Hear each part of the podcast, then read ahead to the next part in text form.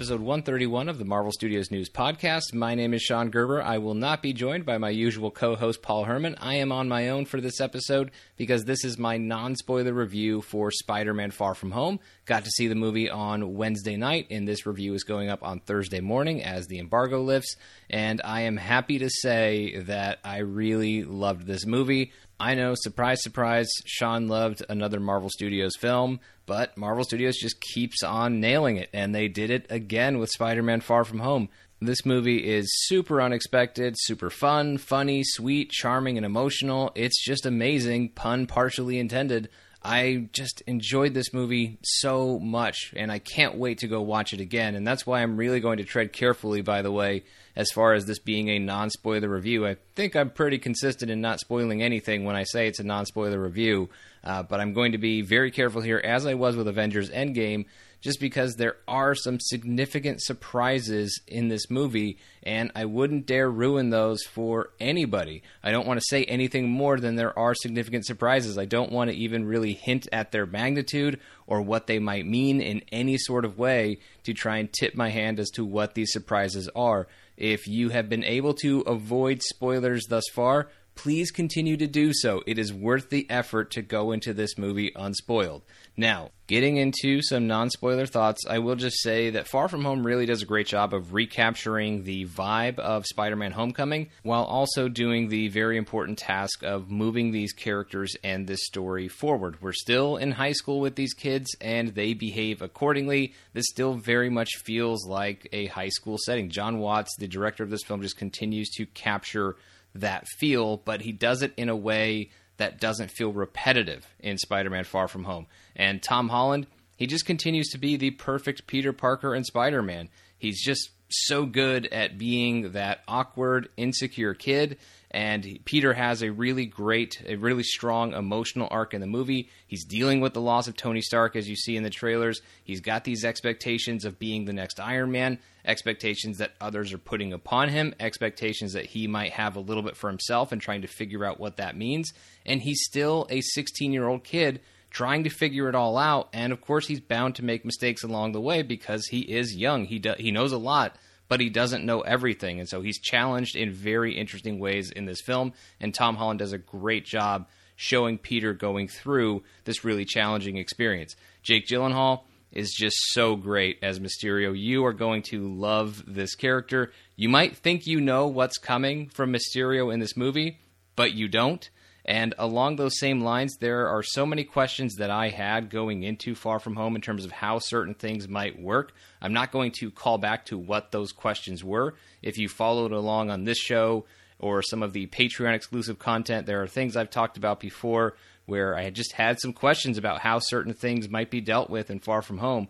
Those questions were answered, and they were done so in a way that was far more interesting than anything I had imagined going into this film. Far From Home also does a really effective job in setting the table or setting the stage for what the world looks like. What does Earth look like after the events of Avengers Endgame. We have so many things going on with so many people being brought back to life basically after a five year absence. And meanwhile, there are people who've moved on with their lives in the past five years and all of the awkward situations that that can create, and even some sad situations that that can create. Those kinds of ideas are explored, and there are some other kinds of lingering questions in the wake of Avengers Endgame that are addressed, and they are addressed, I, I think, rather appropriately in Spider Man Far From Home. Done so in a way that provides some answers without having this story be weighed down, without having the standalone portion of the story weighed down by all of the other MCU continuity. As always, Marvel Studios continues to do just such a terrific job of striking the right balance between what an individual story needs as well as what's going on with the larger universe. And I think that was going to be a difficult thing to do in Avengers Endgame. It's always difficult, but I think the degree of difficulty went up after Avengers Endgame for Spider Man Far From Home to have to immediately follow it.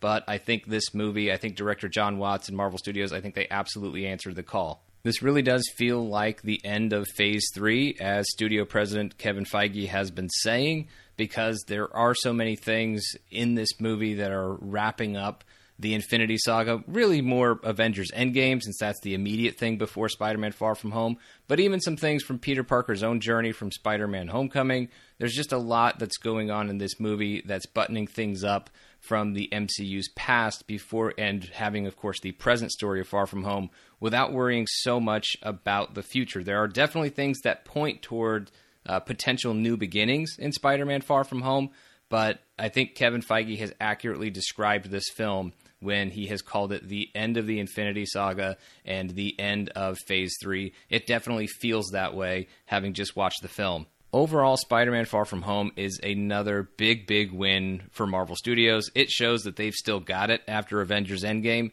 and it also shows that this is a really successful partnership between Marvel Studios and Sony Pictures, and so I hope it continues for the foreseeable future because there's magic happening here in this Spider Man franchise, and of course, the broader Marvel Cinematic Universe. But with Spider Man Far From Home, as I mentioned, it's so unexpected. There are surprises galore in this movie not just in terms of plot twists and things that refer to other things in the MCU that already have happened or potentially could happen in the future.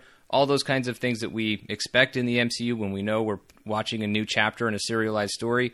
It's not just those kinds of things uh, that I'm talking about when it comes to surprises in Spider Man Far From Home some of the actual scenes in this movie are very surprising just in the way that they're structured in the way that they come together. And i don't want to say anything more than that but i think you're going to be really impressed by spider-man far from home once you get a chance to see it. I know I was very impressed by the movie. I had an absolute blast watching Far From Home. I can't wait to go back once it hits theaters on July 2nd. And then I really can't wait to talk about it with Paul for our spoiler review and share all of that with you because it's just going to be so much fun. There's going to be a lot for us to talk about in Spider Man Far From Home. But that's all I'm going to say for now because I wouldn't dare spoil anyone's experience going in to see this movie for the first time once it hits theaters. So thank you all so much for listening to this non-spoiler review. I do look forward to speaking with you again for the spoiler review and everything else that we have coming up on this podcast, as well as over on our Patreon, which is patreon.com slash Marvel Studios News, where we have a lot of exclusive audio shows.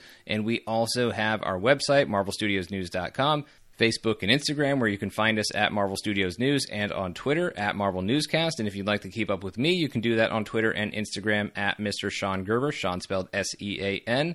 So, for Marvel Studios News, I'm Sean. Thanks for listening. We'll see you next time with a Spider Man Far From Home spoiler review.